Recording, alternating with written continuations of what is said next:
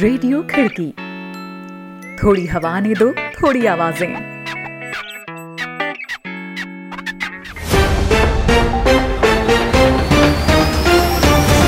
आज है एक मार्च, दिन सोमवार। खिड़की इंटरनेशनल बुलेटिन में अभिवादन स्वीकार करे शादाब हसन खान का।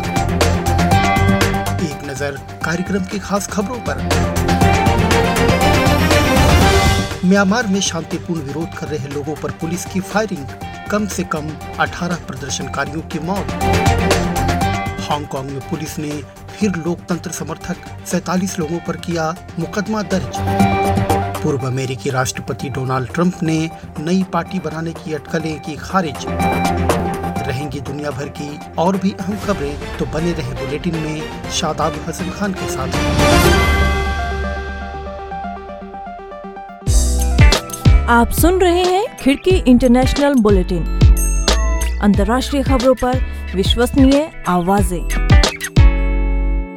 आइए शुरुआत करते हैं आज की पहली खबर से। म्यांमार में रविवार को सैन्य तख्तापलट के खिलाफ प्रदर्शन कर रहे लोगों पर पुलिस ने गोलियाँ चलाई, जिससे कम से कम 18 प्रदर्शनकारी मारे गए हैं और 30 से ज़्यादा घायल बताए जा रहे हैं। एक रिपोर्ट सुनिए हमारे सहयोगी रोहित जोशी से।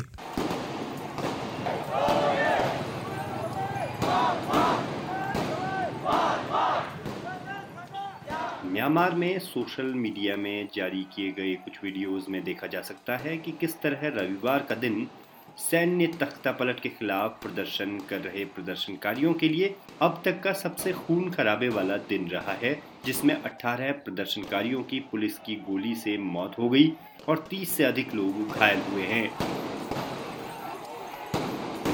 बीते तकरीबन एक महीने से सैन्य तख्ता पलट के खिलाफ उबल रही म्यांमार के शहरों की सड़कों में पुलिस ने गोलियों और आँसू गैस के गोलों की बरसात की, जिससे बचने के लिए प्रदर्शनकारियों में अफरा तफरी मच गई और लोग इधर उधर भागने लगे। इधर दुनिया भर के नेताओं ने म्यांमार में प्रदर्शनकारियों पर हुई इस जानलेवा हिंसा के लिए म्यांमार में तख्ता पलट करने वाले सैन्य प्रशासन की निंदा की है। संयुक्त राष्ट्र के प्रमुख एंटोनियो गुटरेस की ओर से जारी एक बयान में कहा गया है, शांतिपूर्ण प्रदर्शन कर रहे प्रदर्शनकारियों पर जानलेवा बल का प्रयोग और मनमानी गिरफ्तारियों को कतई स्वीकार नहीं किया जा सकता। गुटरेस ने अपील की है कि म्यांमार की सेना को स्पष्ट संदेश देने के लिए अंतर्राष्ट्रीय समुदाय को साथ आना चाहिए कि उसे चुनावों के ज़रिए ज़ाहिर की गई म्यांमार के लोगों की इच्छाओं का सम्मान करना चाहिए और दमन को एकदम रोक देना चाहिए। इधर संयुक्त राष्ट्र मानवाधिकार कार्यालय ने रविवार को हुए खूनी दमन को तख्ता पलट के विरोध में की जा रही रैलियों का अब तक का सबसे घातक दिन बताया है। सुरक्षा बलों ने बीते एक फरवरी को हुए सैन्य तख्ता पलट के बाद कई हफ्तों तक चले शांतिपूर्ण विरोध प्रदर्शनों के बाद शनिवार से हिंसक बल प्रयोग करना शुरू किया है। इधर assistance association for political prisoners के मुताबिक अब तक आठ सौ चौवन लोगों को गिरफ़्तार किया जा चुका है। इन पर तख्ता पलट करने की कोशिश से जुड़ी धाराओं के तहत केस दर्ज किए गए हैं। इसके अलावा 771 लोगों को हिरासत में रखा गया है। शनिवार को रंगून और दूसरी जगहों से सैकड़ों लोगों की गिरफ्तारियों की खबरें हैं। इधर रविवार को देश के सैन्य शासकों ने संयुक्त राष्ट्र के लिए अपने राजदूत क्या मोतुन को इसलिए निकाल बाहर किया है क्योंकि उन्होंने संयुक्त राष्ट्र से अपील की थी कि वह कुछ भी करके सैन्य तख्ता पलट को असफल करने के लिए प्रभावी कदम उठाएँ। रिपोर्ट सुना रहे थे रोहित जोशी।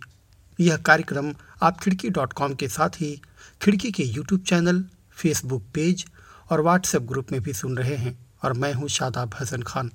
अब रुख अगली खबर का। हांगकांग में पुलिस ने रविवार को सैतालीस लोकतंत्र समर्थक कार्यकर्ताओं और विपक्षी नेताओं पर सरकार के खिलाफ साजिश रचने का आरोप लगाकर उन्हें गिरफ़्तार कर लिया है। इन कार्यकर्ताओं के खिलाफ चीन की तरफ़ से पिछले साल पारित किए गए राष्ट्रीय सुरक्षा कानून के तहत मामला दर्ज किया गया है। आरोप है कि इन लोगों ने चुनाव से पहले अनधिकृत रूप से प्राथमिक वोटों को इकट्ठा करने की कोशिश की ताकि विपक्षी उम्मीदवारों को चुना जा सके। इन चुनावों को अब टाल दिया गया है। अधिकारियों ने कहा कि अभियुक्तों ने सरकार को पंगु बनाने की कोशिश की। हांगकांग पुलिस ने एक बयान में कहा है कि इन लोगों को सोमवार को अदालत में पेश किया जाएगा। इस मामले में इन लोगों को उम्र कैद तक की सजा दी जा सकती है, जिसमें जमानत की संभावना नहीं है। इधर पूर्व अमेरिकी राष्ट्रपति डोनाल्ड ट्रंप ने कहा है कि वे कोई नई पार्टी नहीं बनाने जा रहे हैं। उन्होंने कहा कि ऐसी सारी खबरें झूठ हैं। उन्होंने जोड़ा कि वे और उनके समर्थक रिपब्लिकन पार्टी को ही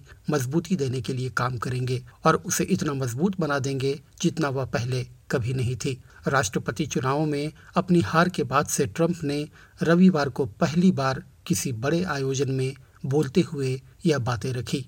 कंजर्वेटिव पॉलिटिकल एक्शन कॉन्फ्रेंस को संबोधित करते हुए उन्होंने कहा कि वे अपने समर्थकों के साथ चरमपंथ समाजवाद और इस तरह के विचारों के खिलाफ काम करते रहेंगे, क्योंकि यह सब रास्ते कम्युनिज्म की ओर जाते हैं। अमेरिकी कैपिटल हिल में ट्रंप समर्थकों के हमले के बाद से कयास लगाए जा रहे थे कि ट्रंप अपनी एक नई पार्टी बना सकते हैं। अब अगली खबर नाइजीरिया से।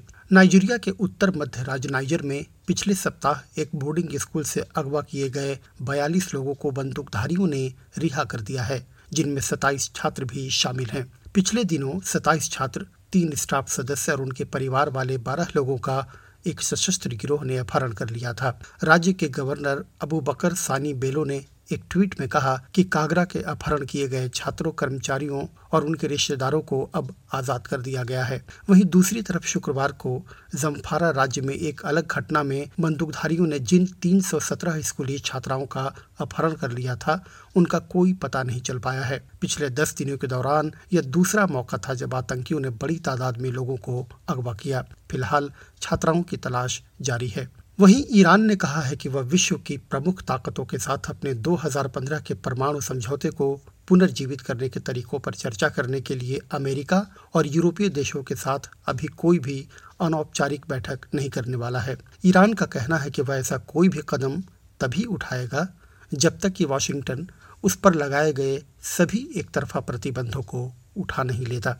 ईरानी विदेश मंत्रालय के प्रवक्ता सईद खातिब जादेह ने रविवार को ईरानी मीडिया से बातचीत के दौरान कहा कि हाल में अमेरिका और तीन यूरोपीय शक्तियों के जिस तरह के बयान और कदम रहे हैं, उसे देखते हुए ईरान को नहीं लगता कि यह किसी भी अनौपचारिक बातचीत के लिए सही समय है। जैसा कि यूरोपीय संघ की विदेश नीति मामलों के प्रमुख ने हाल में सुझाव दिया था। इसके जवाब में अमेरिका ने कहा कि यह निराश करने वाला बयान है, लेकिन हम भविष्य में किसी भी सार्थक कूटनीति का हिस्सा बनने को तैयार है, जिससे कि 2015 के परमाणु करार की शर्तों के पालन के लिए आपसी सहमति बन सके।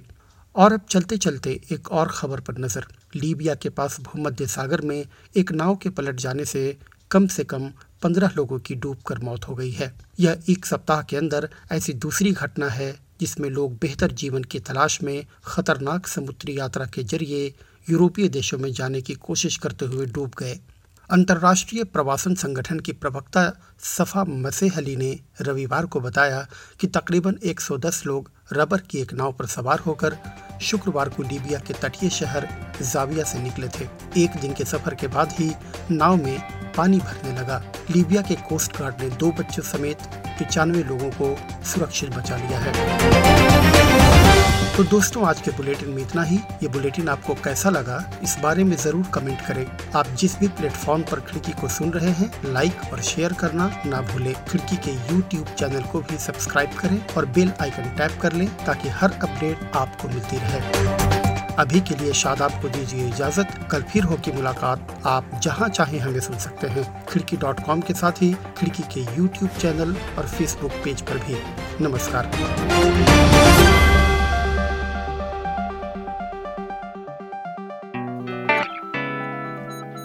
रेडियो खिड़की थोड़ी हवा ने दो थोड़ी आवाज़ें।